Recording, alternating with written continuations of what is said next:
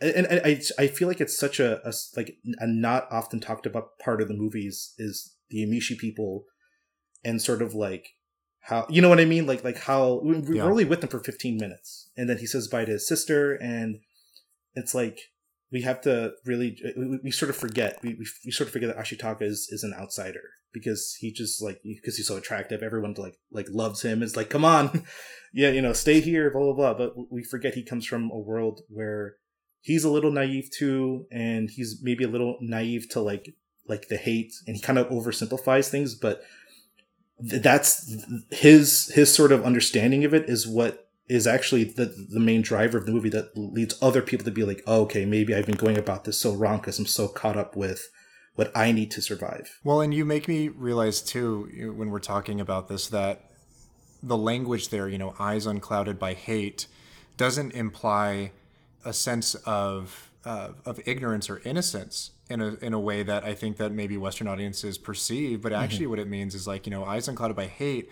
because they're informed by generational trauma mm-hmm. and from the from the you know systemic oppression of of his people. You know that that he's grown up and been raised by a society who knows firsthand what the hatred leads to, and, and who mm-hmm. have been victimized and persecuted and and you know slaughtered and, and massacred to the point of being, you know, living on the fringes of this society and, and mm-hmm. being kind of, you know, uh, devastated back to a, a generation or two in terms mm-hmm. of their advancement in technology or, or, you know, what have you. But that informs so much of his people, of, of his perspective. It, it you know, in, in a certain way, you know, from a Western perspective, you can't help but sort of see it as as the, uh, you know, uh, sort of auxiliary for like indigenous societies. Exactly. Right? And, and, and their understanding of it because of like the, the centuries of slaughter and persecution.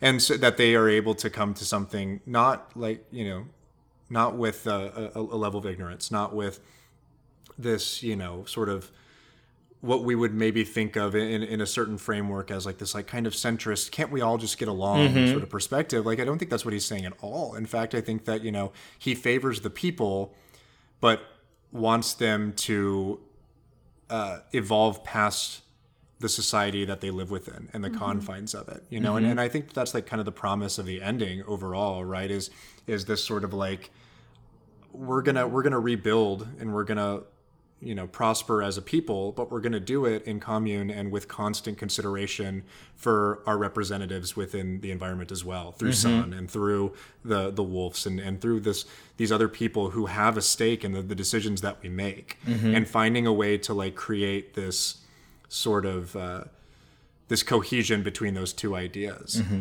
And it, it, you know, I, I like that the film falls in the end on this side of saying that we can't do those things within the current order.